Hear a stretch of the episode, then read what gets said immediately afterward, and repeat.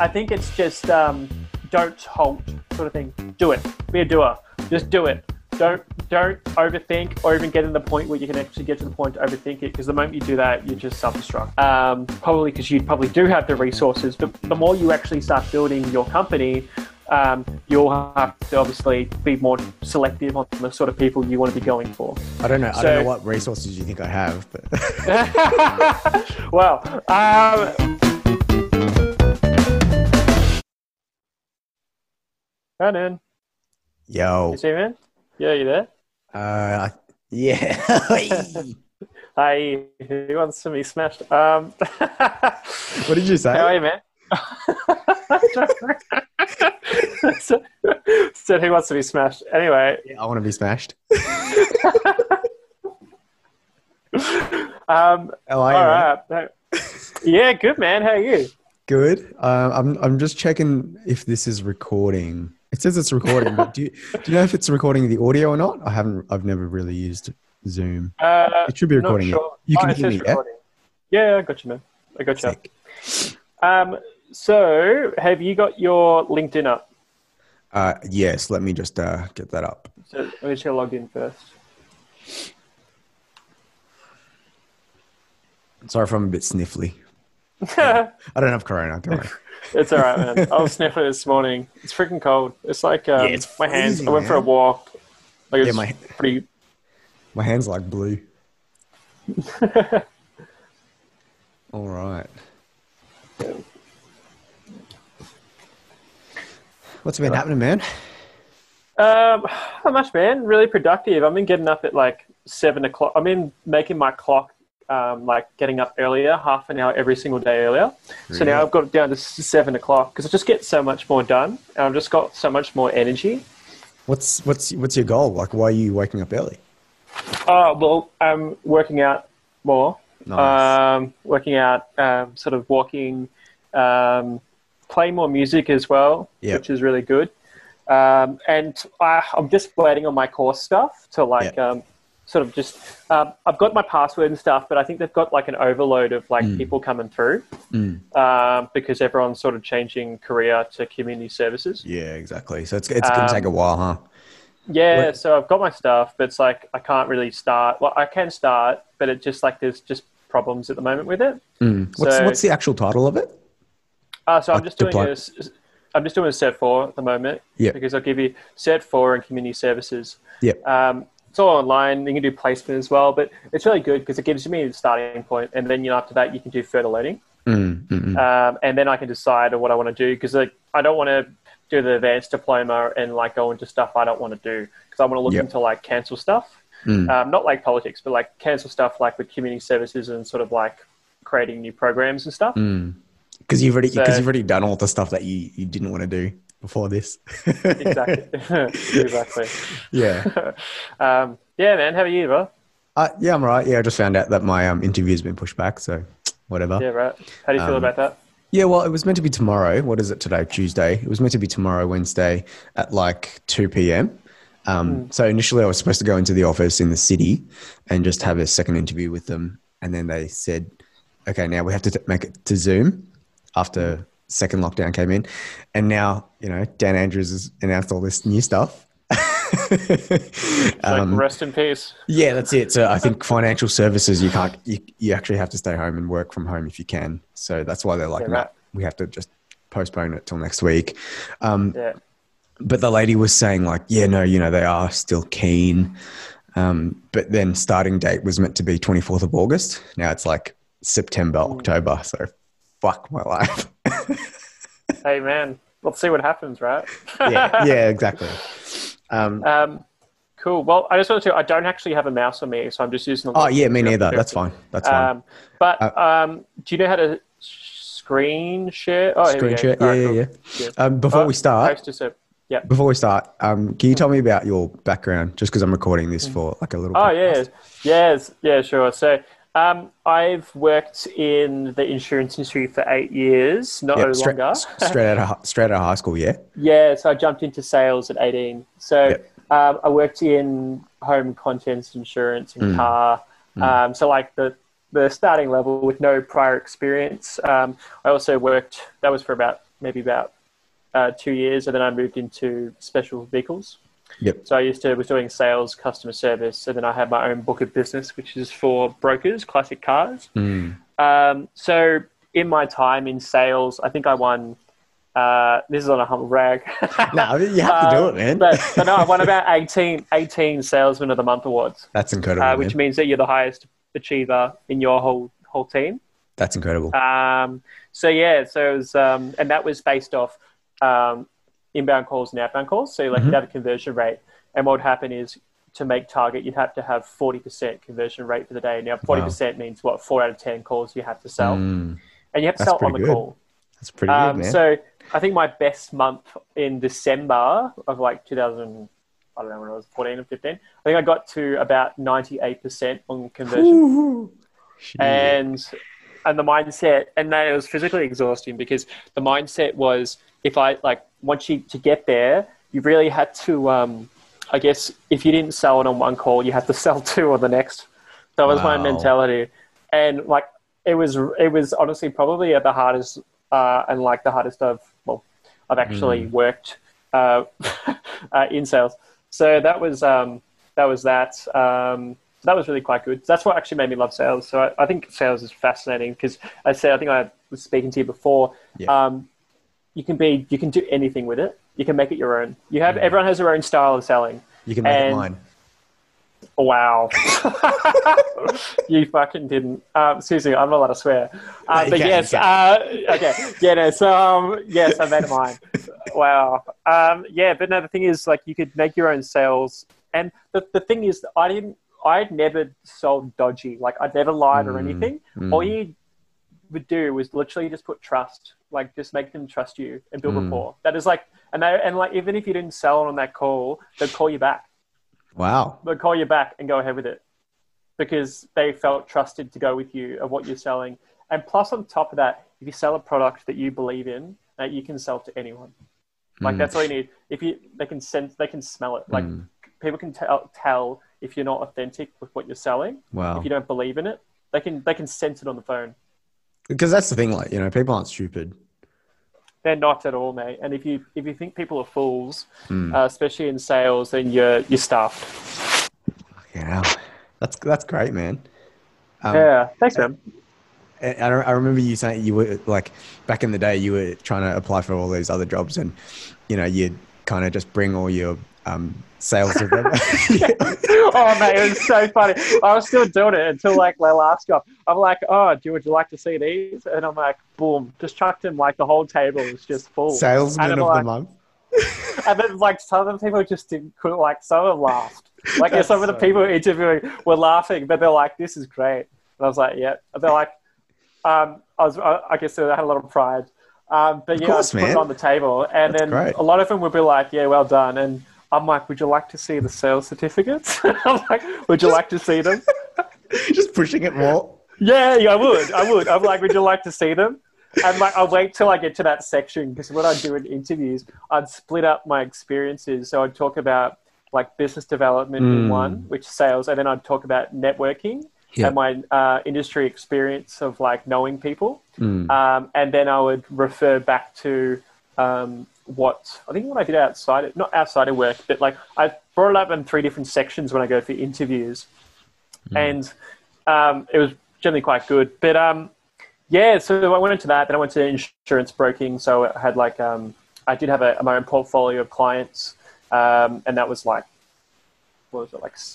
Trying to think, maybe oh, maybe about 150, 200,000 worth of income. And now that income is based off um, uh, gross, gross, uh, gross uh, income, yeah, I just means gross. Yeah. commission, like commission, Yeah. but you get like a percentage of it. So that's your, um, that's your, so it's not 150,000. It means like you sell one policy and you actually only get a 10% cut. Mm. So it's like you have to make it up. So um, yeah, no, it was like that was that, and then I decided to go to my last company, which is and that was a global, and I had my account of construction portfolio clients, and I'd have clients up to about sixty to seventy mil turnover, Jesus. and that's when I started to do like prospecting and business development. Yeah. Um, Which is what we're talking uh, about today.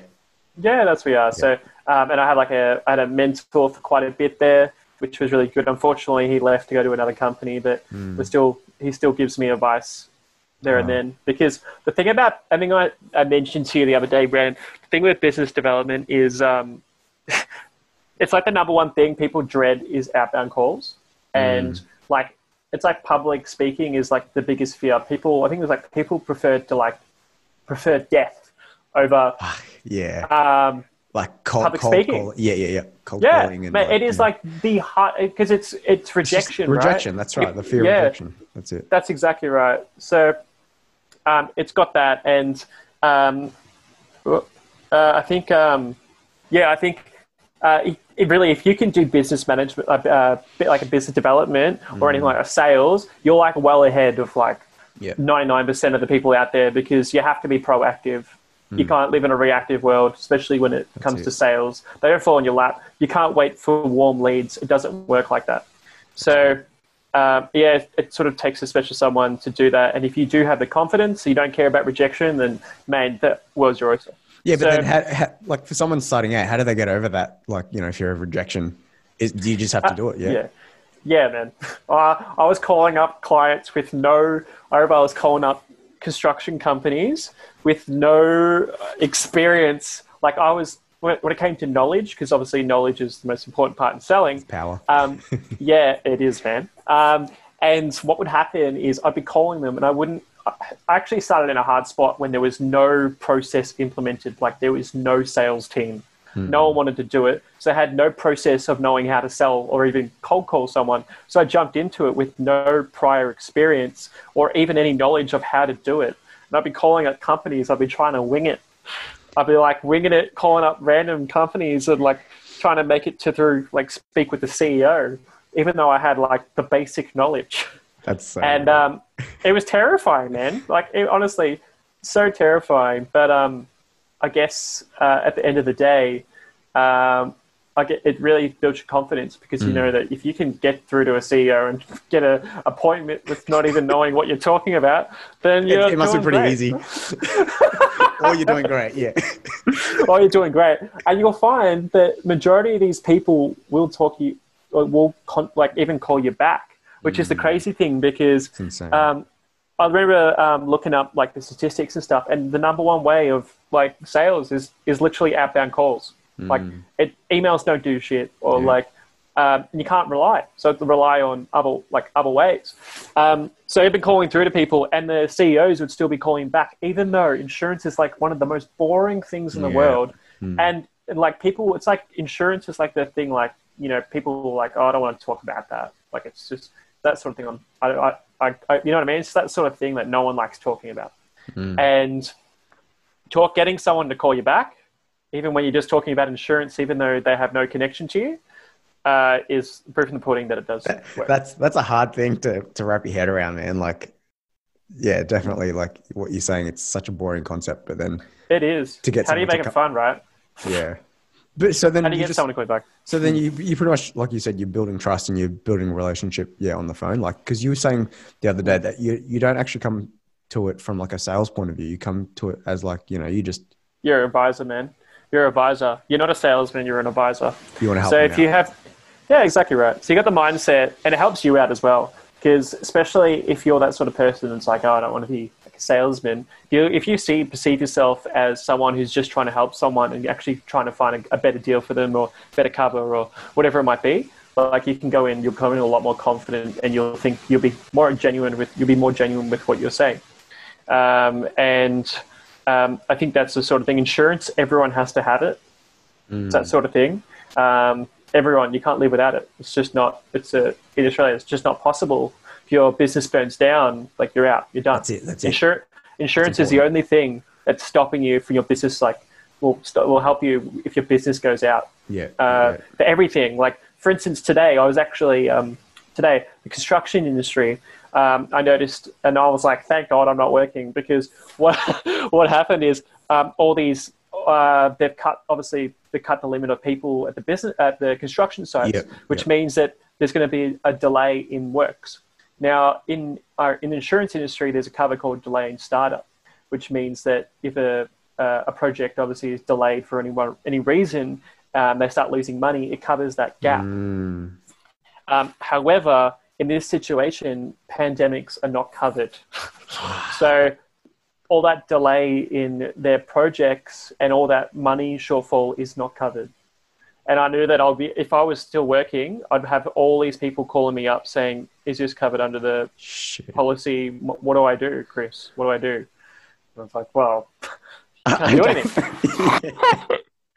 um, yeah, man. So it's, uh, I guess it's, uh, it's it, insurance covers everything. It keeps the business, and everyone has to have it. And one thing, premium right now, obviously, everyone's losing money. Number one thing they're looking for is premium costs. Mm. So if they can do anything to cut costs, it's probably a perfect sales environment right now Yeah. because people will will jump at the side of At saving less money. That's Yeah. right. But even the- if it yeah, sorry, go on. restrict their. Sorry, man. I'd say even if it maybe potentially restricts their cover, Mm. depending on what's obviously more important. Someone who does actually jump for pricing, though, is not really a client you want anyway, Mm. because they will jump the next year when it comes up for renewal. So it's Mm. like there's no real trust. Yeah. So Because you were saying like um, Mhm. you believe in your product. So w- was the insurance that you guys were selling was it like cheaper or like? Do you know what I mean? no, I it wasn't cheaper. Yeah. So it was like Um, a premium thing. Uh, yeah, so we have like what we call wording. So wordings are broader wordings, which means more stuff was covered. Then, like, if you went to a suburban broker, they would have like off the shelf cover, which just means that the insurer dictates what what's covered and what's not. We had our own wordings, which meant that we got around some of that stuff that the little guys couldn't do, like it would cover it. So you had you did have a better cover. However, it got to a point where it came stale, where our product had had actually sort of it wasn't adding any value. So pricing didn't mean anything anymore, and because you don't want to shop on, you don't want to sell on price, um, and you don't your product's not good anymore. It got to the point where I was just like, well, what's our value proposition? Like, what are we actually giving our clients that's different from anyone else? And the bad thing is, there was nothing.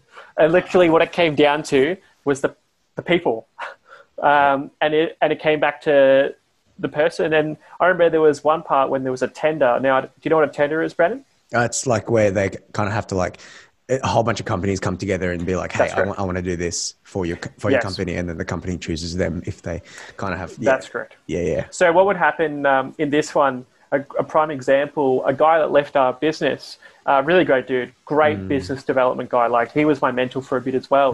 He went off to another company, and uh, a client went up. Uh, one of our clients, no, someone else's client, went up for tender, and they chose about five different brokers. They chose they're all globals, and the one that that guy went to, they we the people on my team when they put everything together, they just put it all on price and then they just put Yep. information. Yep. There was no selling point to anything and just gave it to them. I'm like, not going to work. Not likable people. Not going to make it. It's not. It's not going to get rid of the line. That's not how you sell stuff.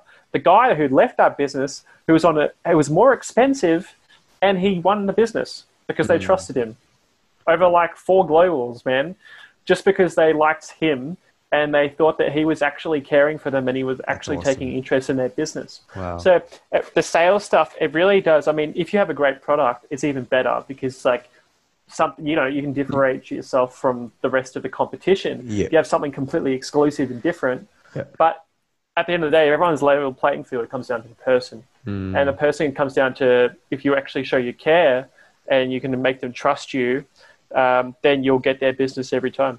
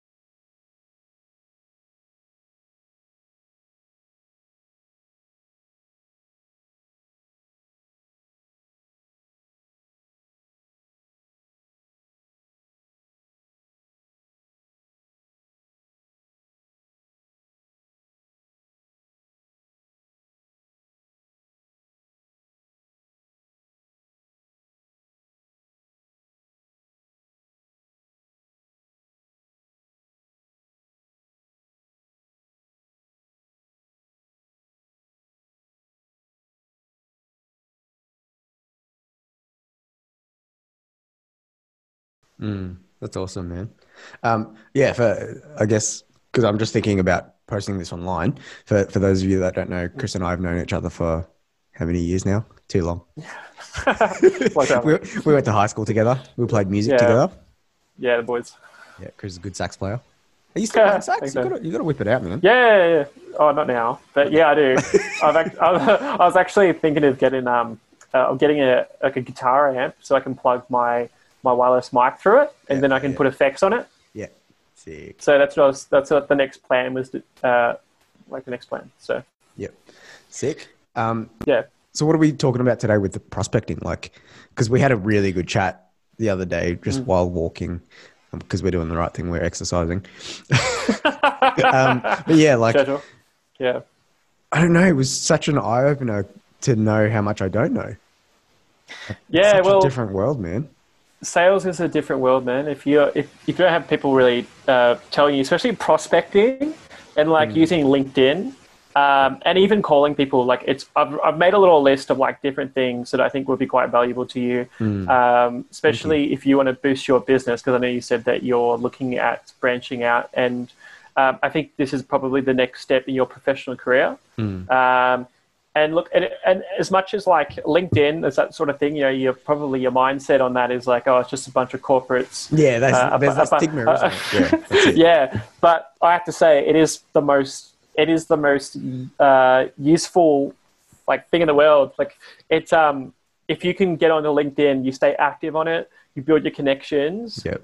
Um, it's um, it it's just a, uh, it it's a it's a great way to start. So if you want to start your own business, I've got a, I've written like a few different things on here that I thought would be quite valuable, which I'll run through. That'd be great. Um, so I mean, the first thing you want is a professional photo. You don't want you don't want like a Mm-hmm. um, you don't want to like. I mean, to be honest, I mean it was like back in 2015, 16. I was taking photos with my phone of Mm. myself, like selfies, to try and put as my LinkedIn photo, um, which is just stupid. But um, you know, you want to get a professional photo because it, it all starts there. It just means you take things seriously. yes. So uh, you're taking this seriously, and your business is professional and serious. It's not a Mm. joke. So you want to get, I want to, want to make sure that you do get a professional photo.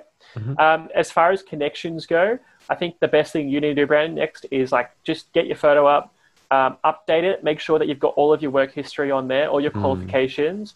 Um, start start following people that inspire you as well on there because they will start coming up on your wall.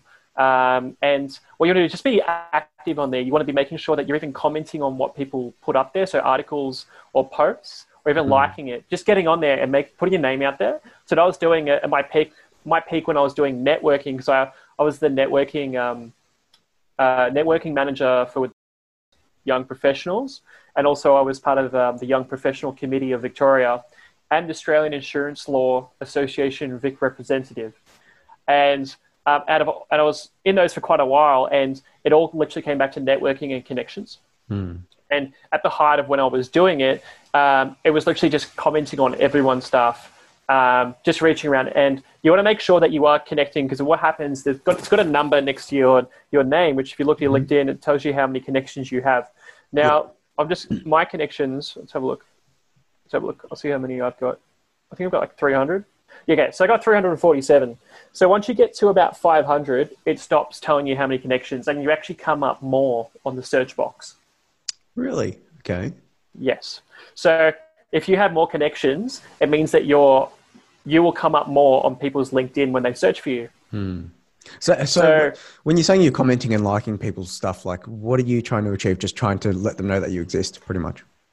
Sort of, yeah, just taking active interest in what other people are doing, especially articles. I think, I mean, I think I've written two articles on my on my um, my LinkedIn um, about stuff I was doing outside of work, which I thought like sort of like the passion sort of stuff. I think that's But- important. and- sure. and yeah, man, it's huge because um, it's not just talking about work. And uh, I think you have to make it with LinkedIn. You make it personal. Like make your profile personal. Don't follow that sort of thing where I mean, for instance, at work they'll be telling us, "Oh, share this post," and people will just share it.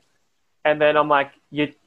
They're just following can- orders. Yeah. Yeah, clients can look at your profile and look at that and like, oh, they've just been told by their work Yeah. to share it. Yeah. And they know that they're just like, Bad they don't image, have man. personality. Yeah.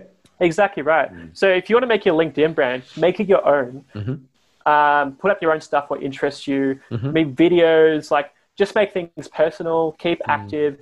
Add connections. Go in there and add all the connections of people that you've worked with in the last ten years.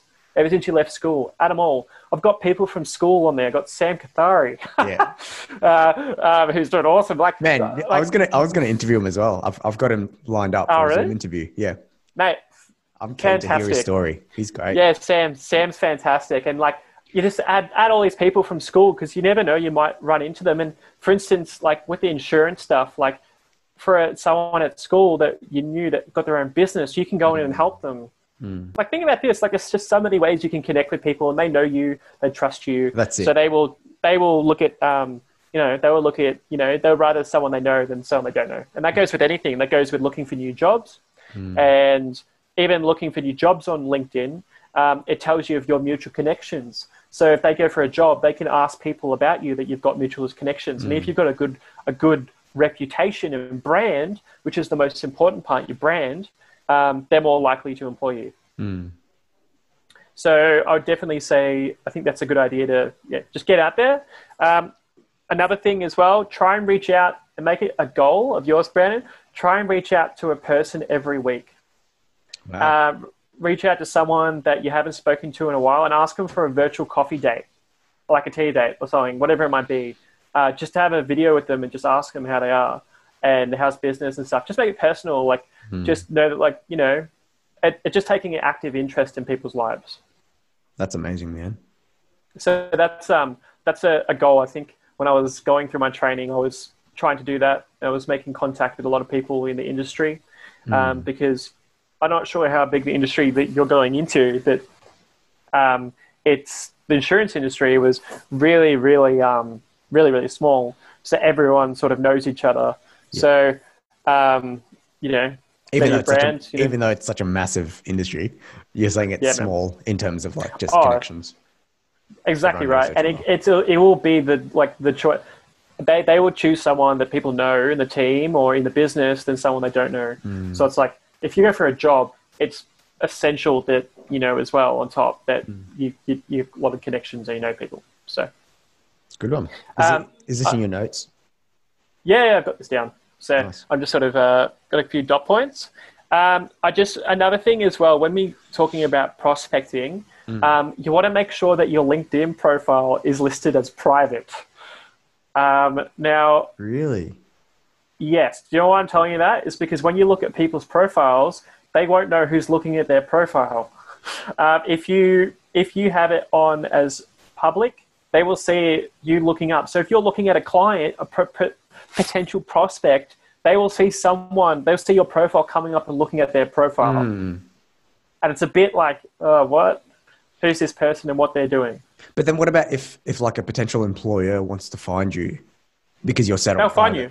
No, no, no. It's in it. What? Ha- no, so you are public. So it's like your profile will be public. Uh-huh. But what happens um, if you look at someone's profile? You know what, Brandon? I'll look at your profile right now.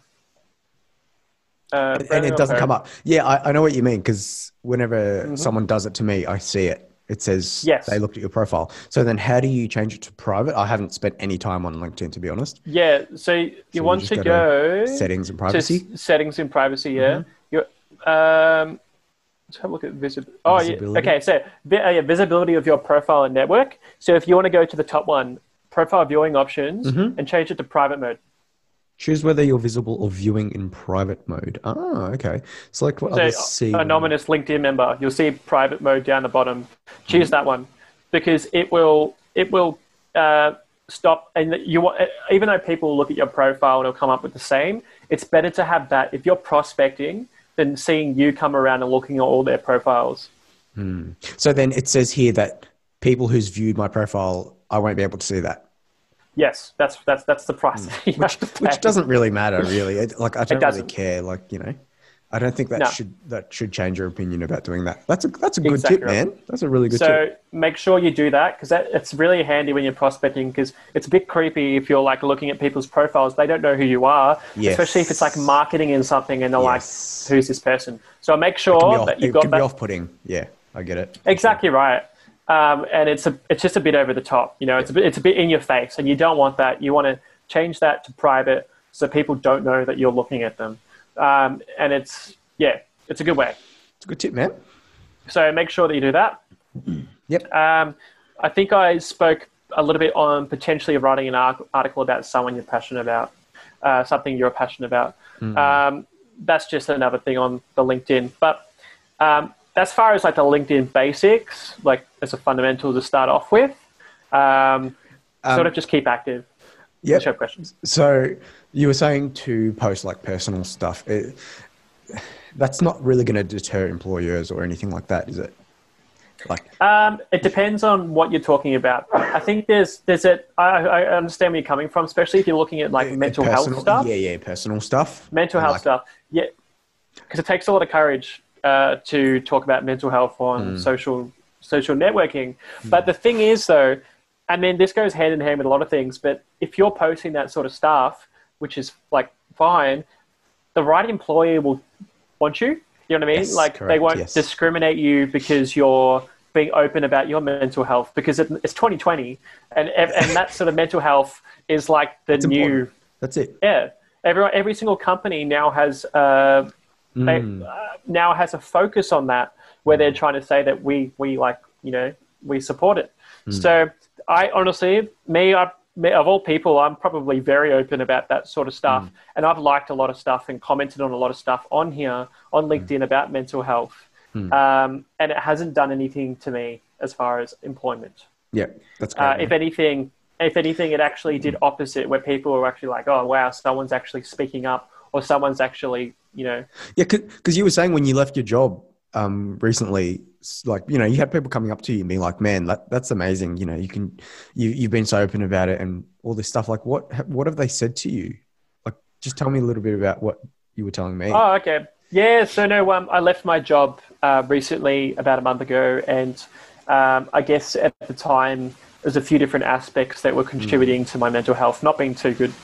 Um, and when I did resign, I had, I, you know, I thought in the business I didn't have many people that I thought may have liked me, but I had about uh, 50 to 60 people message me privately or call me and telling me that um, that I've made the best decision and they're really glad and they're happy for me.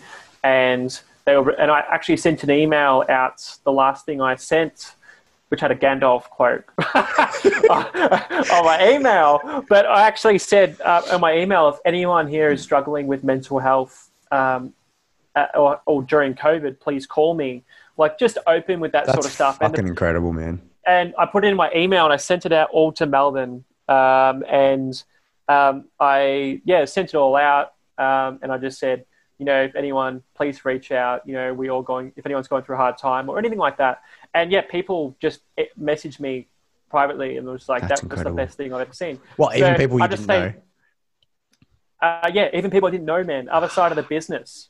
So I'm saying that it goes to everyone, and people actually appreciate and respect people who are actually open because 100%. there's nothing to hide. You know, the 100%. people who are hiding it are the ones that you know sort of suffer. But um, so I, I honestly, I don't think you should worry mu- too much about that. Hmm. Um, you don't. At the end of the day, you don't want an employer that that that sort of doesn't. I don't know. That is like standoffish Discrimination. about that. Yeah, that's it. discrimination, man. That's so it. you don't want someone who's going to discriminate against you anyway. So, and if anything, it might even deter the wrong employees. Mm. That's So that's employers. So. that's strong. Nice. Um, so yeah, that's just a word of advice. So uh, that's your LinkedIn stuff. Um, is there any questions you have that about that, Brandon? So Um, not at the moment, man. Like, I think I'm Hmm. just ke- like just really interested in all the prospecting stuff because that's such a different world to me. Let's Hmm. do it. Sure. Okay. Next thing. So prospecting. So prospecting practically means you're looking for clients. So you're looking Yeah. for potential leads, um, and you're it's just getting all this information together and then putting it all together and then contacting someone and trying to get trying to get a lead, a sale, or whatever it might be. Um, now prospecting can be quite hard. Um, you'll find that lots of companies just externally get their prospect uh, do all their prospecting and get all the information sent through. Um, so it can be a bit daunting at start when it when it start. Um, as far as uh, prospecting goes, you firstly need to make sure you know what your target market is and what you're trying to achieve.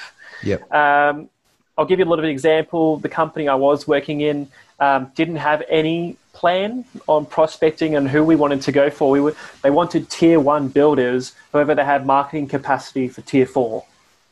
Um, Right, okay. So, so you've got to be realistic, and you've got to have an idea of what you're trying to target and what you what's going to be your strengths of that, like what's going to be good opportunities, um, and also we can say what sort of uh, what sort of obstacles you're going to come across uh, with that. Do you, So- do you mean in terms of like how they were trying to target tier one, but they could only tar- like get essentially get tier four? Do you mean like in terms of their advertising or like There was no advertising, Brandon. There was no money. They're putting no money into advertising at all. Yeah. So, So there was no marketing capacity. so? Yeah, they didn't even know our name. Yeah. Okay. We're the third biggest. We're the third biggest insurance broker in the world, Yeah. and no one knew who we were Yeah. Okay. in Australia. So there was no marketing. Um, so I think you just got to be realistic with. You got to be real. It's great to have dreams of like where you want to get. You want to go for the best company or like whatever, Yeah. and like that's incredible because they earn on that. You make you know you'll make a lot of money from that, but depending on where you are, you got to be realistic on what you can achieve and what what's yeah. So because you put so many like for instance, put they put so much energy into these tier ones to get them for them to just fall over every single time. Yeah. So it's just like you, you, by the time you could have gone for that tier one builder, you could have gone for 10 tier fours and got the same income Yeah. and probably would have had a higher chance. Yeah. So Yeah. I guess it's it, it's just being like quite realistic on that, and then it, you just you're really just going to make a plan on what you want to what you want to go for. So um, there was a, we did a SWOT analysis, which was like strengths, weaknesses, opportunities, and threats. Yep. Um, we we did a SWOT analysis for that um, with our companies, and um, the next sort of thing um, uh, was actually trying to find them. So we, we we we sort of put them in different areas. So there's like residential builders. Um, then we went into like um, sort of like high rise buildings. Um, then we went into like um, oh, I forgot the other two but um, it's sort of like yeah, we put them in different areas, and then what would happen is I'd look at the four different areas and say what's the biggest threat to these areas, and then that's your selling point. That's what you can use as your hook to get in and find these Wow. companies. So you're using So- the actual threat to these companies as your selling point because Yeah, they're, 'cause- they're going to miss out on this if they don't buy your That's insurance. correct. That's correct. So, for instance, what I was explaining to you the other day, Brandon, was um, you're looking at um, residential uh, builders that have worker-to-worker claims, which means that subcontractors were coming onto the work workspace and they'd hurt themselves, and four years down later, there'd have there'd be a claim. Now that claim would cost like four hundred thousand. It's the biggest cost of people losing, like companies losing money Yep. at the moment. Was that? Claims. So at the moment, that's that's your that's your biggest struggle in there. So what I looked at was like, oh, how can I swing this into my conversation when I first have my conversation with the client um, prospect, um, and I talk to them about like uh, subcontractor agreements, which is when you write up a contract for um, a contract when you go into uh, uh, obviously with someone, you you put in a clause in there which says that subcontractors are responsible for this, this, this, this. So it's in the contract. So they can't come back and they can't uh, claim. It has to go through their insurance. So you're not losing money. So what I do is that area there, I'll be like, oh, when I start the call with the client or the prospect, sorry, I'll be like, oh, um, uh, have you have you heard about subcontractor agreements? As you're probably aware, there's a uh, the biggest cost of claims at the moment are worker to worker claims. Now they'd be very that's something that they'd be very like they'd know about because they're losing money through it. And they're, um, they will, most of the time they wouldn't because other people wouldn't be talking to them about subcontractor agreements. And then they'll say, "I'll be happy to, you know, it's this sort of thing that's in place that stops, uh, makes them eligible, eligible, but accountable for all of their actions. I would But- love to come in and explain it to you. Yeah, go on, sorry. Yeah, I was going to say, in the clause though, it only really covers you if you're not negligent, right? Because if, Well, if, a, this is something if a company is negligent, sorry, if a company if a company is negligent, then it like I think clauses don't really cover them for that.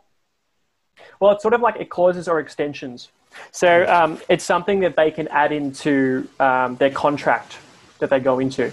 So they create the co- they will write the contract, then put in the subcontractor agreements. Yeah. Okay. So they in, insert it to make sure that when it is signed, that they're no longer taking responsibility for all the claims coming from the subcontractors. Interesting. So that is something that no, not many other companies had used, and that was something I would use in my first call. the selling point. Uh, yeah. w- yeah, hundred percent, man. Because that was the that was the biggest threat. They're losing money. Like financially, they could be so much better if they had that in. That's so nice. it, that was knowledge, man. I was selling in knowledge. So I was I was I was telling them what's uh, so yeah, not trying to sell to them. I was telling them that you know at the moment the biggest claim, you know, with you know, have you looked at subcontractor agreements before? And they're like, oh, what's that? It's like, well, this is what it is. Um, I would love to come into and explain it to you in person. Um, and there you go. You got your selling point, and then other ways you can help them. Um, so that's sorry, that's more so on the call. Um, but doing that SWOT analysis and then using those different things, uh, like I say, to, to, to use on your call. Uh, going into prospecting, you have to obviously try and find the companies that you want to look for. Um, one way I was going on on LinkedIn, I'm trying to think of a company. Um, so I write in residential builders, for instance. Mhm. Let's have a look. Give me a I'll do the same as well, just so I can follow follow what you're saying. Yeah, so I just write in residential builders, and you.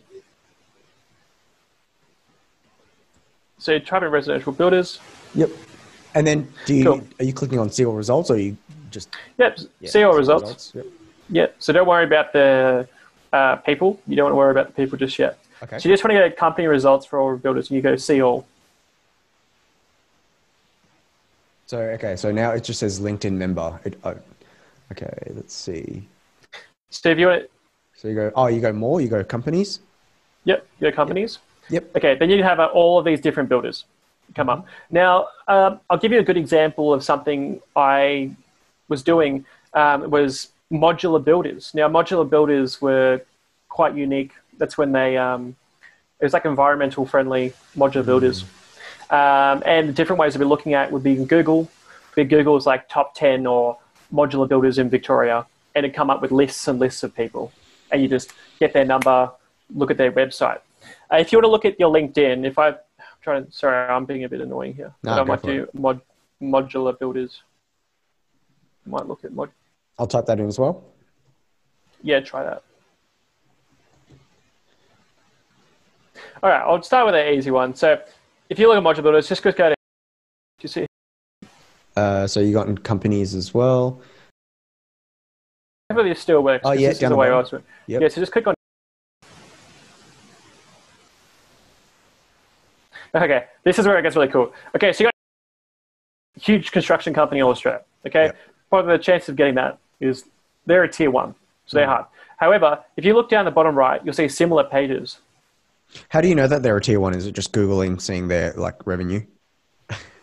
Uh, you can look at their revenue, yeah, but I know they're tier one just because I see them everywhere in the city. Just like that's another thing as well. To be observant, and just when you go out, look at different signs and stuff because it's a good way of starting a conversation. Just being open. You see cranes everywhere, all mm. in Melbourne. Mm. Um, if you look, if you look down the right hand side and you click on similar pages and you do show more, Right. hand it comes up- Side. so you look down the right hand side, you see similar pages. Oh yeah, yeah, yeah. Yeah, so you click on that open more. Show more. Yep. and it just keeps on coming up with more and more companies that are similar to what you're looking up. In this case, these companies are all really, really big.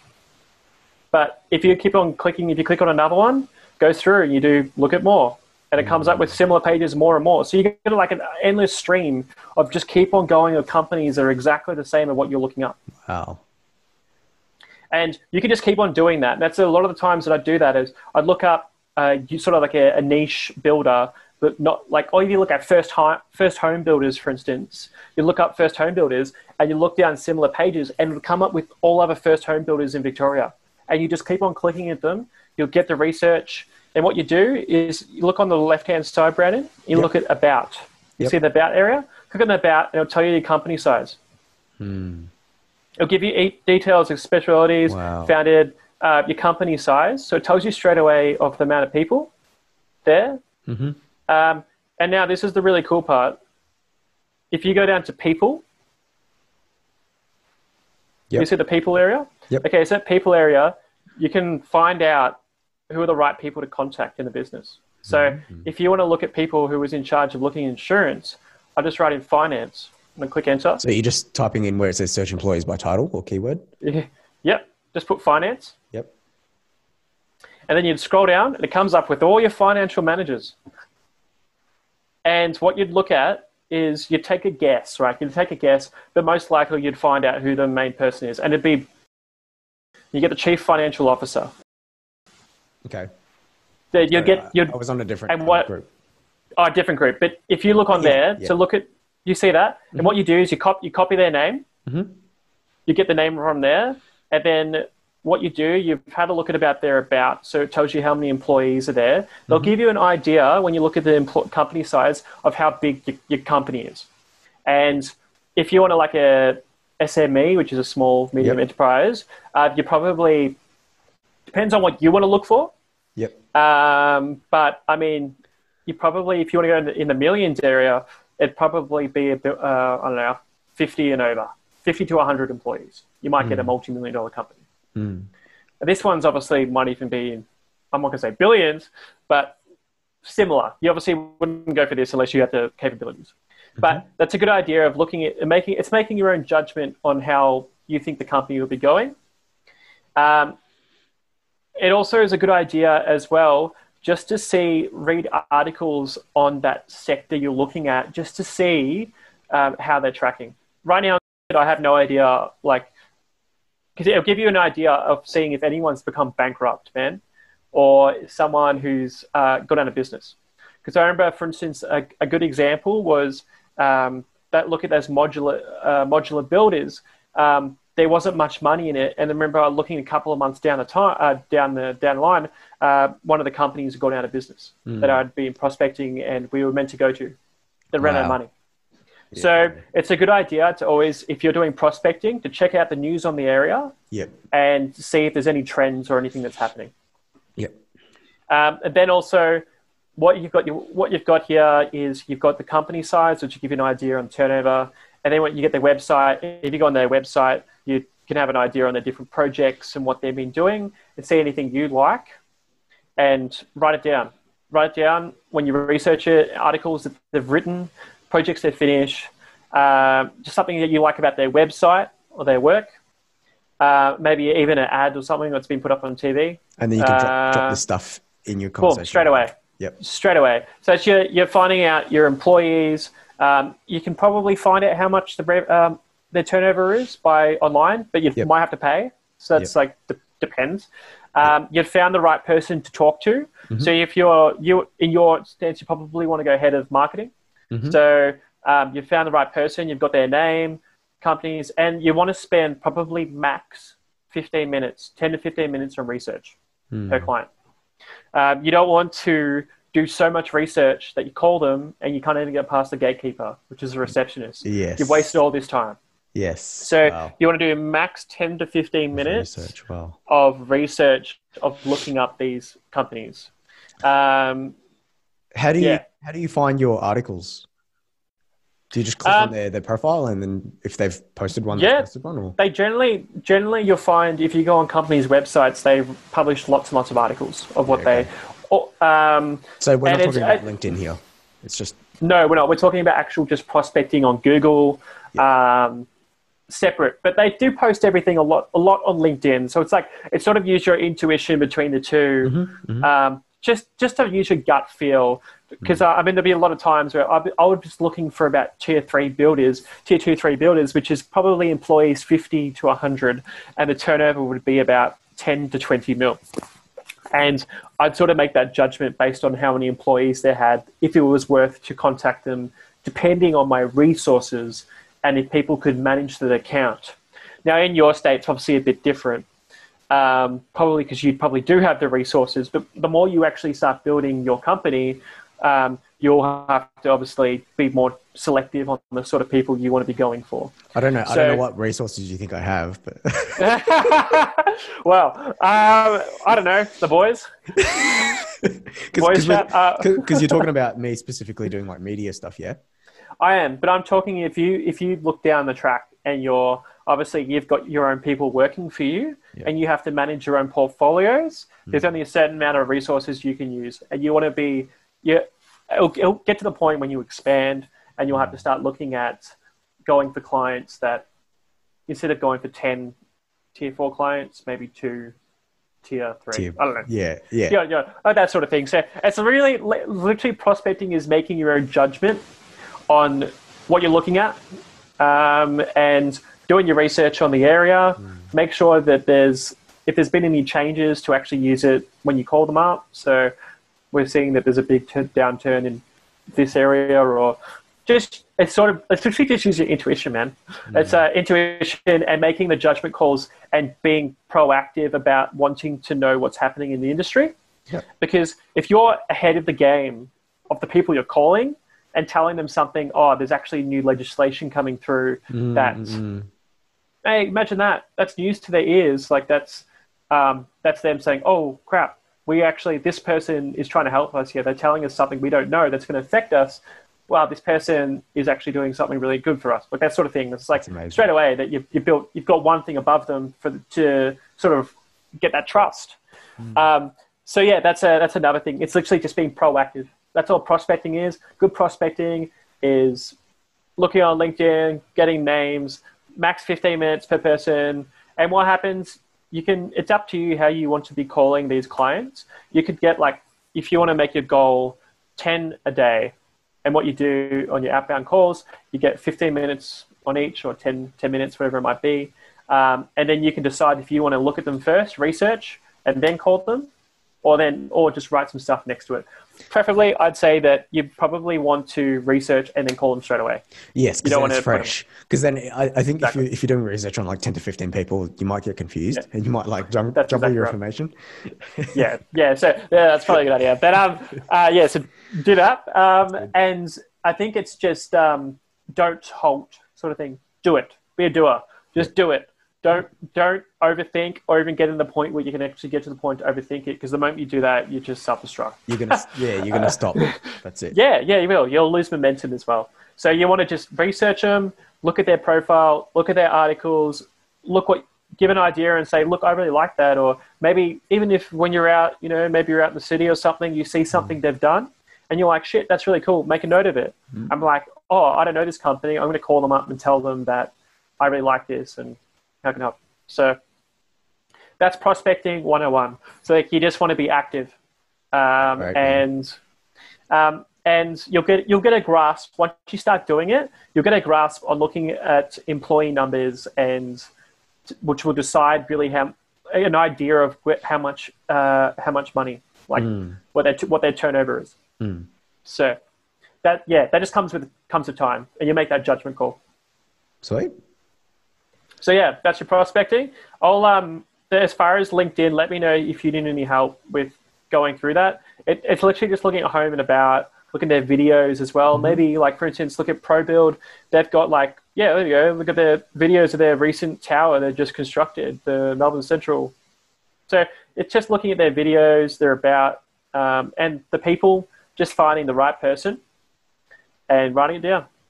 Mm. And the thing is, most of the time, if you haven't come to the right person, they will redirect you to the right person. Yes, yes, I have noticed that. So, yeah, so you're you're in good hands. Just Um, as So Yeah. you, you were saying to find the finance manager. So Yeah. like I asked you a question, this question like a couple of days ago. Like, what happens if Mm. you know they just say, "Oh no, that's not the right person to talk to." So Mm. then they, they redirect you to like like let's say marketing or whatever.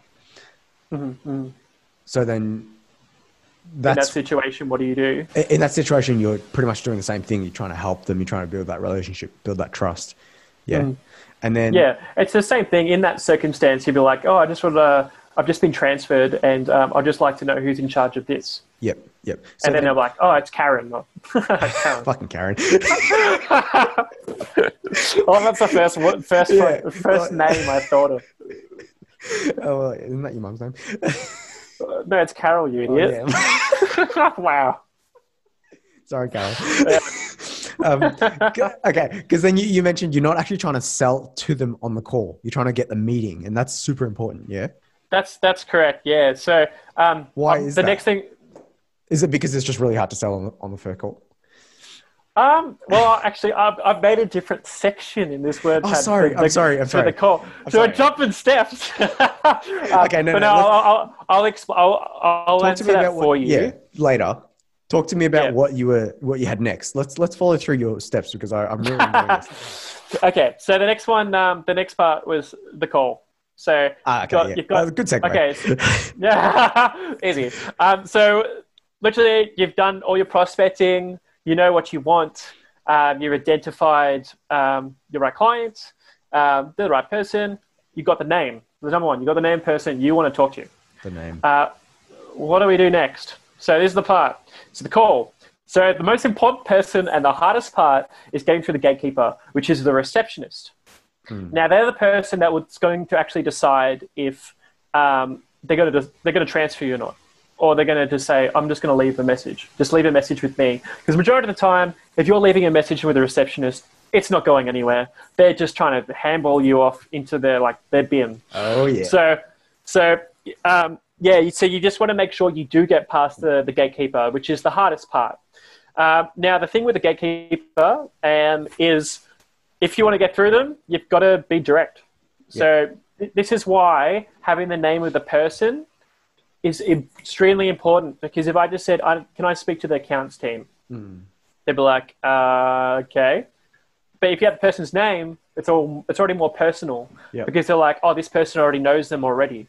Yep. So you've already got one up. So you're you're already through. So um, when you get through the gatekeeper, you'll be like, you know, for instance, um, ring ring, hello, this is Karen speaking. Like, g'day, Karen. Um, can I please speak with Steve? Um, and then they'll be like, oh, um, what's this in regards to? And then I'll just be blunt and be like, uh, construction insurance. And then they generally put you to straight away. so nothing, not- you're not saying anything else. Nope, nothing at all, man. Do not fluff around at all. You can't make conversation with that person. You can be nice to them. Like, be nice to them when you start off. Um, you could be like, um, ring, ring, Karen. You're like, Oh, oh, hey, Karen. Um, you don't ever, this is terrible. You don't actually ask how they are. Yeah. You don't, don't ask the receptionist how they are. You have to be blunt. Because they'll tell you.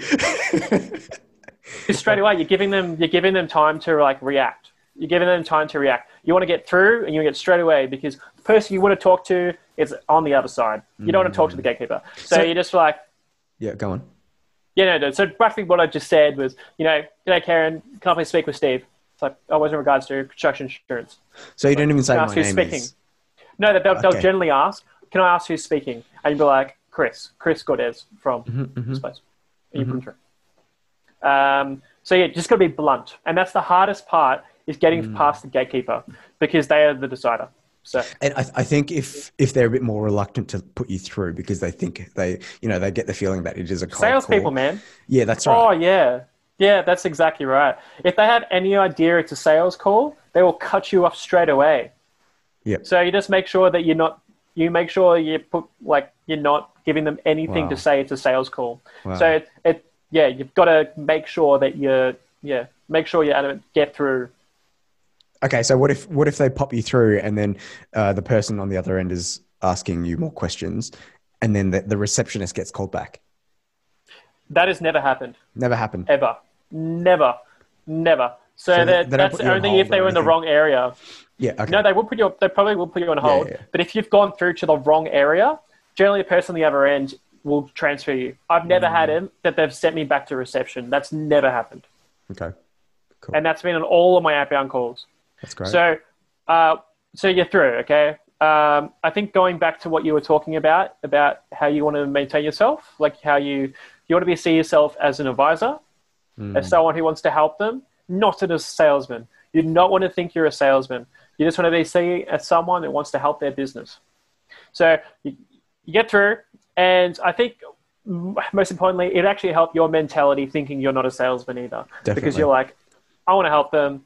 I know my product can help them. I know that my service can help them as well, and even it can do better than what they currently get. I know that they, what I'm doing now is a better service than the person you don't know, but um, uh, a better service than the person that I'm getting through to. Mm. Um, and this when now this part I have to say you will have to role play it because getting the right starting is important. Now, when you go into a conversation to say, "Hi, Steve, you're speaking with Brandon from blah blah blah," um, I had a look on your website and I noticed actually, um, you know, I was really quite impressed with uh, your project on this. Um, as you're probably aware, there's um, a big risk at the moment in your area is this, this, this. um, you know, there's something we actually do provide. It's this, this, this, and I would, I'd really love to talk to you about it more. I know, or I can see how it way it can benefit your business. The only thing, the thing with that sentence, do not let them talk. Uh, It sounds really bad, but do not let them talk or give them any option to give you uh, objection in that second. You have to get your whole spiel out without letting them talk. I know it sounds pretty weird, but you have to because it gives them any sort of sense. It's really weird, psychological thing, but like giving them any sense to think this is a salesman or any sense to actually think, oh shit, you hit him straight away with the whole thing. Um, it's it will take it does it took me a lot of role plays and I, I'm still not even perfect at it either. Like I still get quite um, unless you don't know unless you have hooks. Hooks is like knowing some. It's the educating yourself, knowledge, and knowing what's affecting their area and how you can actually help them. Um, it's going to be really hard to get through that conversation. So that's why I say do your research and find out and make sure you know that your product, how it can help them, and just take active interest in them. People love to be complimented. People love to know that their business is doing great. So, yeah, uh, that's sort of something that we can role play. Um, probably not so much now, just because you probably need a, a few different things. But Yeah. uh, it's it's that's the hardest part. And after you get to your spiel, then you have to listen to them. You give them. You, this is another thing, Brandon. You never speak first. You know, you say your thing, and it goes silent, and you let them talk. You never talk. It's the person who talks first. That sounds weird, but loses. You can actually, it's weird. It's like a, I don't know what it is, but it's like you have, you say your thing, and then you let silence and let them go. Hmm. Yeah, it's it's weird. Yeah, once you do it a few times, you'll see. Because if you talk, it sounds like you're desperate. Yep. That makes sense. So it's like confidence. Yep. Um, and the mindset you should probably be in on that first call. My mindset was, I'm getting an appointment this call. I mean, it's pretty. That's the best current. Uh, the best solution for me at the time was getting an appointment on the call. Like that is the best thing because you've locked it and you sold it. You haven't sold it, but you're like you've got an appointment with them straight away. You've locked it in. I don't think I only got that twice. Um, so and yeah, so you have to sort of have that sort of ambitious mindset that you want to get there. However, getting uh, through and even adding them on LinkedIn afterwards, or um, even just, um, I guess, uh, just uh, I don't know, just getting some sort of like, oh, do you mind if I email you or give you information about this? Um, we would say, look, I guess at, at the end of the day, it, they will come up with objections, Brandon. Yeah. Now, that, that's the that's the hardest part. Objections is the hardest part about this whole situation. Uh, I've got a little bit of, um, I've got a couple of hints for you. Um, however, the objections thing is a is a bit hard, but Hang never on. put down. Sorry. Yeah, Uh, sorry. before we get Yeah. into this, because this is Of course. Um, so you've got all this written down, yeah? All these objections. Yes, So you're not going to. I've got a couple. Okay. Okay. Good. Uh, I've just got a question for you. So just to step back a bit, you were saying about um, getting them with the hook. Yeah. You just Hooks. mean yeah? Talk to like tell me a little bit about that because I think it's Yeah. it's hard. You know, I guess it's easier for you to say hooks because you've been in it for such a long time. But someone like me Mm. Right. who's know, never done it, yeah, exactly. yeah, fair enough, that- man. What does that mean for So- me? Like, A hook is something that immediately gains your attention Mm. and is beneficial to them. So it's it's Oh. something. sorry, Yeah. no, go on, go on. You get a call? No, yeah, I'm Uh, getting a call from the job agent, but she can wait. This is more important. um, thank you, man. Um, but no, so hooks are something you can insert into the conversation, which is immediately going to grab their attention. So what I was talking about before, which was the subcontractor agreements and talking to them straight away about um, how they're losing money through claims. Mm, mm, mm, mm, So it's saying, oh, this is, you know, you're saying this is what's currently happening. I, you know, there's a big, there's being a big increase in claims, and so we're this losing is- this much.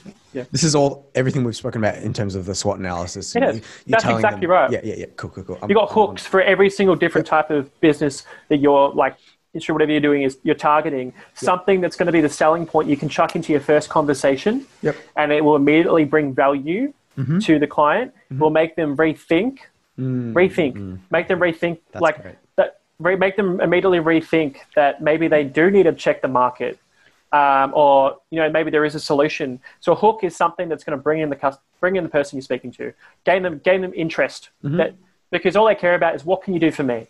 Yes. What can you do for me? That's all they care about. So you want to, for instance, that that thing, the subcontractor agreement, that was a hook because it immediately is saving them money on claims. It's Cool. removing removing responsibility. Spot on. I think that's, that's it. Yeah. Yeah. So, so you just want what you want to do is, Brand, you want to you want to identify the people you're targeting. What's the biggest risk to them, and what you can do to help them. Yep. Easy. All you need to do, and then once you got that, write them all down. So what you do when you call through these people, you call these um, prospects. You've got all of these things, and the thing is, you before you even got in the call, you've already decided what you're going to use because you can already see that they're being affected by it. You know what I mean? You've already got a solution to what they're being affected by. Yep. So, um, yeah, you've already got an idea. So So you've already got it locked and loaded, ready to chuck in your first thing, saying, you know, I'm aware that you know claims costs are in, uh, actually increasing due to subcontractor claims. Um, that's probably something you're aware of. Um, have you ever thought about using a subcontractor agreement? And they're like, oh, what's a what's a subcontractor agreement? Well, a subcontractor agreement means this, this, this, this, um, and what that means to you is that you will be saving on claims. Like you will no longer be paying money for claims for subcontractors. awesome, man. So Thank that's you. what. There you go. Yeah, that's okay. Yeah. No worries. That's great. So um, you'll you can you'll make your own spiel, like Mm-hmm. your own like idea of what you want to say, but you sort Yes. of you I- change and adapt it. yeah, it's just like what you're talking about is just it's even though mm, like you know not everyone's going to be doing insurance, it's going to be relevant to every every single like you know Industry, industry. That's every it. man, everything, man, everything's got challenges, and all you need to do is look at these websites of who you're prospecting, Yep. Mm. and just think about what's affecting them the most right now, and how can I help it. And that's, that's what you can use in your first call. That's strong. Cool, man. Thank you. What was the So next one on your list? All right, so objections, my last one. So you'll ever find that objections is probably the hardest thing in the world because Mm-hmm. you're going to sit multiple times. When I started off with objections, I'd be I'd be like they'd be like, oh, but I've already got an insurance broker. And I'd be like, I wouldn't know what to say. I'd be So like, hang on, "Oh, this is still on the call, yeah? yeah, man. So this is when they say you come up with this awesome line. You say, I'm going to help you with this. I'm going to do this for you. And then they're like, oh, but I've already got an insurance broker. Yes. Or it's like, oh, I don't have time. Yep. Or I don't, you know, whatever it might be. We, we Uh, the the one that I've gotten a lot from media and like videography is um, we've already got someone in house doing that. Yeah, yeah, yeah. Okay, so you've got that's your immediate objection. So what you've got to do, you've got to figure out how you're going to get around that. So how are you going to get around it? And I mean, it's obviously a bit different for that. Um, probably something we can brainstorm together because I think um, I think you can find your way around that. Um, you're just going to find something that's you're you're doing better than what they're doing. Um, I guess they, and they- they've probably got a bit of an advantage because they know the person. But right. if you have something that's better, I don't know. We, we, we can talk about that a bit later um, about how we can. Mm-hmm. But yeah, in your get that. situation, yeah. So in my in my in my experience, objections, I'd be like someone's like, I've got an insurance broker, and I'd be like, oh okay. Is, is this when you, you can imagine as well. Yeah, be- I'd be like, all right, Cool. have a I'm like, have a have a good afternoon, and then I'd just like log off, and I'd be like, I didn't fight for it. I just let them get away. yeah. And I'm like, you're not going to get any business if you do that. If you can't manage to spill it, like get around that, um, you just take, take you don't take no as an answer. But I'm sure. I'm sure you've. I'm sure you've had a lot of like hang-ups on, in your time. Like, No, that I, ha- oh, no? no, man. 'Cause, No, man, so I- people are people are a lot more respectful than you give them. yeah. Okay. Well, I, I must be. Then can I say that? oh, there you are. Um, no, so um, I, it really depends. I've worked in sales of all different types, and um, I generally found that they didn't hang up on me, but they did like they got me off the call. They just threw me down, said, "Nah, we've got someone like Hmm. you're an in-house person. We've got a salesperson. Like, we sorry, we've already got a broker." Mm. Now, in that situation, um, number one, never, ever, ever put down your competition. Ever. That is the worst thing you could possibly do. So you never, ever talk down on who they're with. Wow. So if they if they said to me, "Oh, I've already got a broker," I'm like, "Oh, that's great. Um, you know, I'm really glad that you're being serviced really well and you're being taken care of. Like that's that's um, that's fantastic. Always, always just being sincere and never put down your competition. Hmm. It's like it's like okay, Ren. Little example. It's like guys putting down other guys and telling like a nice guy telling a girl that, "Oh no, They're I'm so sorry. You were." Tr- I was treat. I uh yeah. They're, what a shit guy. You know, I would never treat you that way. Hmm. Um, Ni- nice guy. Never. yeah. Don't be that. Don't be a nice guy. All right. So, so you got to make sure that you never put down your competitor. Okay. Yeah. So you always have respect for your, your other people, and the more you probably you get like the with the industry I'm in, I actually know all the other people from, or I knew all the other people from other teams, from other companies. I knew my opposition and, and f- as friends. I'd see them at networking events, and I'd just talk to them, and naturally, like it'd be like you know, it wasn't personal.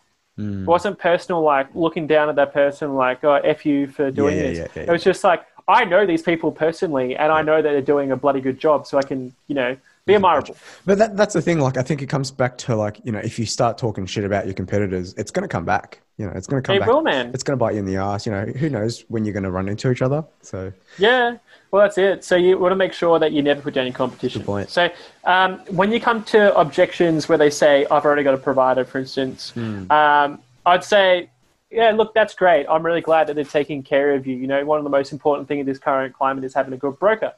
Um, um, you know, at the moment, it, there's nothing wrong with getting a quote. Um, you know, before renewal, just to check out your different options. Uh, you know, we're we're always here. Like we get an obligation-free quote, so you know, obviously no price to you, um, and you know, it gives you a bit of leeway just to see what else is out there, just in case.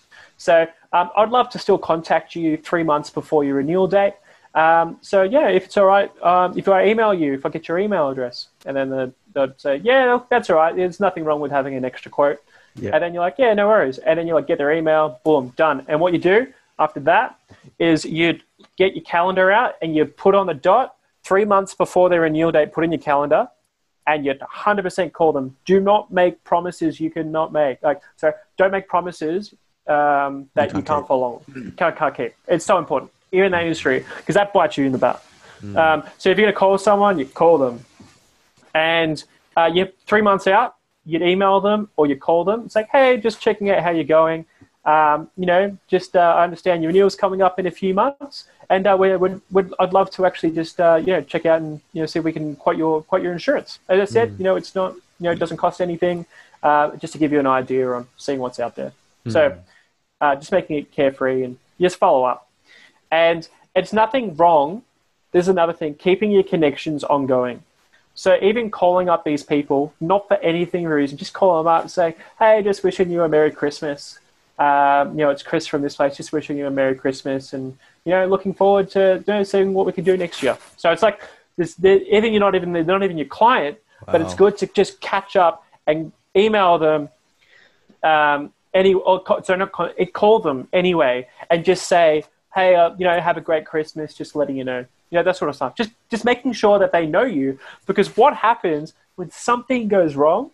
Something goes wrong with uh, these customers. Who are they going to think of? Like if something goes wrong with their insurance broker, they hate them. Something happens, they have a bad claim. The number one people they think of is you straight away because you're still in contact with them. So they'll go to you straight away. You can get the biggest sale in the world because you just kept the contact with someone even though they weren't your client. So um, it's keeping in contact. Um, I just wanted to say something to you as well, Brandon. Going back to the prospecting stuff, Yeah. I think making sure you just get out there. I mean, we can't now because it's Yeah. but um, getting out there and just showing your face everywhere. That's what I was doing in the peak when I was doing my networking. I would be out to every single function. I remember showing up to go to anything, industry events. What you do, just like just take notice and join groups on, um, like look at like join like a. I mean, for instance, in in our insurance thing, there was like a master builders association, and they would have meetups. Just show up. and just start talking to people. It's the same. Just keep act, keep active in that space uh, when you're looking at keeping these connections, and keep get business cards and get all that stuff. It it's it's just a great way. It'll just build your network, and people will know you. and you'll probably get lots of leads. So it's literally just being proactive. Hmm. And um, going back to like uh, ejections and stuff, you'll that stuff comes with practice. You'll learn uh, what's good and what isn't, and um, I don't know. Who knows? Once you get your first sale or like your first client, you sh- you'll be running. You know what I mean? All it takes is one. I, I think that's that's the difference though, because like for me, I've only done like cold calling or like reaching out to random clients or not not even clients, just random people, like not not that often. Um, so a lot of the work that I've had is has come to me, you know, and that, Yeah, I, I think that's such a big difference between having to put yourself out there, you know. Mm. If, if No, that's fair enough. So like, sort of like warm leads already. So people people coming to you. That's so the good thing is when you're networking, getting out there, you build it up, and it starts becoming like that because people are like, oh, oh, oh, Brandon. yeah, yeah, yeah. Associate straight away. They're like, oh, I know someone who does that. I met him Mm. at this conference. I met him at this.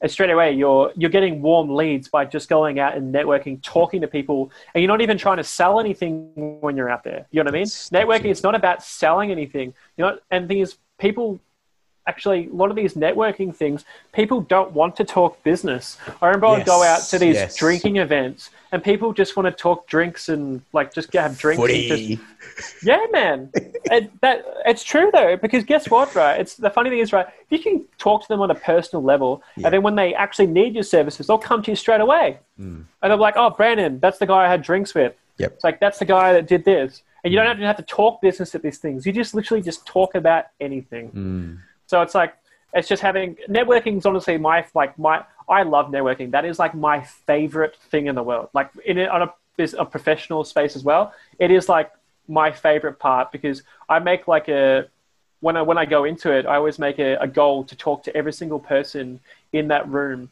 before the end of the night, and Wow. that's what I was doing, and it is just enjoyable. So really, you've just yeah. got to um, that's right. But um, that's what you just got like that sort of stuff, like other names, like it's that sort of thing. It's like, oh, I remember Brandon. It's like when something happens, you know, when something bad happens in their business, they're not happy with the person. They'll think of you because you're that person that was there.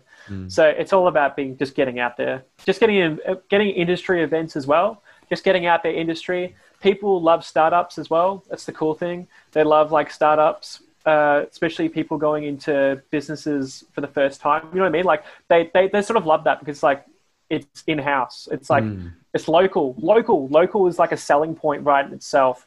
And um, you know, uh, like you get taken care of better at a local than you would at a global or whatever it might be. So just getting out there and just saying, oh, like I run my own business, I do this. Like people, they, you know, it's just a selling point. So Why? Uh, wants to join the room. I'm not letting kidding him in. I'm not letting him in. hey boys, Uh, do you want to? Well, you- mate, we're literally at the end of the are sheet anyway. Yeah. um, Hang on. So does that mean he's? Yeah, go on. Sorry. no, I was just gonna. Do you have anything else to say? Like, no, because we, we haven't even touched on like the whole um like actually meeting up with them. Do you want to talk about Yeah. that another time? We can do that next session, man. I'll All write right. down. I haven't, I haven't actually written anything that down, but I, I'll I'll be happy to. I'll write up something for next time. I'll send you all my notes as well. That'd be awesome, man. Thanks so much for that, man. That's gonna be that's Yeah, gonna man. help a lot of people. Seriously, like No I, really, I really admire that. That's all right. No, it's all, bro. My pleasure. All right, get him in. all good. Man, you're a natural. Like honestly, you're a natural speaker. Like Oh, thanks, man. and like you Appreciate being that. you being so open about all this stuff and like just trying to help me. That's fucking incredible, man. I really appreciate. You're welcome, it. bro. Hey, man, my pleasure, dude. You know what makes me feel good to know that like it can actually help someone else, Mm. like the the skills. It, I mean, it is. I have to like. It is pretty hard, Brandon. Like it's a it's the thing you all have to do over and over. Yep. Um, they are sending it through on Messenger, Thanks. but um, it, it's it's the sort of thing that you'll have to keep on doing it. And still, this day, I'm like, I I'm only like halfway through the ejection stuff. Like hmm. even sometimes I'm I'm still like, if you're not prepared for it and you don't have that mindset of being diligent to get around it, hmm. you'll just flake. So it literally all comes down to putting like your mindset in this great space. And plus on top of that, make sure you're standing up when you take calls. Never sit down when you take calls. Always stand stand up because you're like a king. Like you become like a king. No, seriously, you become like a king. Like it's a mental thing. It's like wearing a suit. When you're in a suit, you instantly feel power. That's when you're standing up, I always walk and uh, stand up when I talk because I'm really You should feel more confident, yeah? confident. Yeah, yeah, yeah. yeah, so always, if you definitely. sales, always do that as well. Yeah. Mm. So anything, even job interviews, like I mean, it's like I know it's like video to video, but like if you ever call someone, just be standing. I always seem to have the best, the best. That's interesting that you bring that up because, like, I feel the same way, but I've never really pinpointed that. Like, It's well, yeah, if if I'm standing up in a call, like just randomly, whatever, and I don't think about it, I just feel so good. Right, like you know, Hmm. like a boss. Yeah, exactly. it's it's energy, man. I would say I used to at work. I I I'd have a sta- standing desk.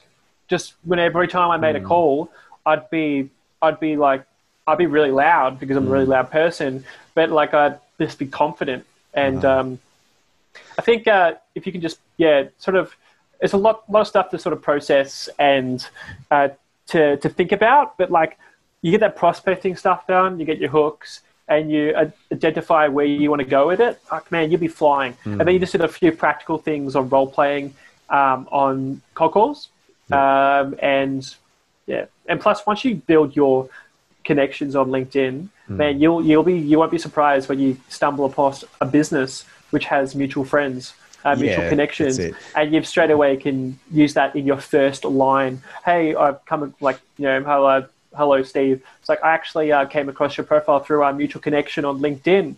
Uh, this person, um, you know, I've we've worked or I've worked alongside him with this sort of stuff and. You know, it, it, it's so many possibilities you can do, definitely. and it just gives you a warm lead straight away. You got a warm lead when you're a connection. So, Good- uh, You're not you're not doing any more selling, are you? Uh, well, the thing is, man, Well, I um, you stopped working, obviously. No, not really. But what I was planning on doing was um, because I want to go for. A, I think I told you the BDM a relation a partnership role. BDSM? non- well, um, uh, but no, I wanted to do um like a. Uh, what was it like a, a partnership role, a lead Mm. partnership role for a charity? So you're bringing donations um, because that's selling. Your corporate social responsibility Yeah, is the exactly. selling point of non for profit, and that's where I want to get to. And this course brings out a new side addition to my sales experience. Yep. So it's like it's going to build a resume that the resume is going to look. If I get community development plus your business development, corporate social responsibility, put it in one man. Like it's Because you because you were uh, wanting to do like not not for profit stuff while you were still working at the insurance Yeah. place, right? But then you got knocked back a fair bit because it was just like all sales. What did, Uh, they say, what did they say to you about that? Did they actually like Uh, get? Oh yes. So, uh, uh, so I I tried to doing volunteer days, and they would be like, "Nah, we need you here." I'm like, Uh, I already okay. booked. I already booked it in. um, to be did fair? I mean, Take annual leave? no, I couldn't. E- couldn't Oh, even do that. What do you They couldn't even do sick, that. man? Oh boy, No, okay, it's a different. Okay, okay, yeah, different situation, man. yeah, okay. I won't- I Um, yeah. That's right. Um, yeah, so I guess there's. I don't know. I'm, I'm happy to be unemployed now because it gives perspective. But Yeah. I look. I I do want to. Uh, I, sales is my thing. It's still a thing. So wait till Man. I'm gonna get in. Yeah. Allison bought me this book because I really wanted it. Have you ever read it? Psychology of of that. Selling. Fucking I've got a. read it, man. It's I've got on. a. I've got a book for you as well. Fanatical prospecting. Are you you sending go. this I'll on you one. Messenger? Yep. Thanks. Yeah, man, this is.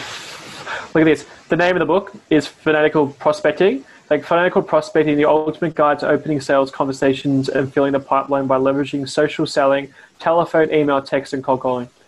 Hang on, hang on. Fanatical prospecting. Who's it by? Yeah. Uh, Jeb Blount. How do you spell that? J E B Uh, J E B, then Oh. B L. B L O U N T. That's it. Blunt, blunt with an O. That's correct. And well, that's all about what like you've been talking about and stuff. So, y- That's great. man, everything. Building the pipeline. So your pipeline is practically it's prospecting, putting all of them into a, a spreadsheet of what sort of pipeline is like your open opportunities and um, that sort of stuff. Pi- Yeah, the pipeline's practically like what have I got for this year? What is like what percentage. Like I've, we haven't got there yet. So the pipeline is practically like uh, you got your year of selling. It's like and what percentages are each different opportunity at. That's your pipeline. Yeah. Uh, it's like it's like someone said pipeline. pipeline. It's just like you've got a you've got. anyway, don't. we talk about this another time. Thanks so much for tuning in, guys. Uh, this episode was really, really um, insightful into prospecting and how to get clients and build your client base and things like that. I've just gone and ordered the Fanatical Prospecting book that he mentioned, and I definitely recommend The Psychology of Selling by Brian Tracy, which is the one that I mentioned uh, earlier in the chat. I'll leave a link in the description below just so you guys have somewhere to find it. So, yeah, thanks so much for tuning in. Hopefully, I'll see you in the next one where Chris and I will be talking about, I guess, um, meeting up with potential customers face to face and how to go about the meeting and all that good stuff. So stay tuned.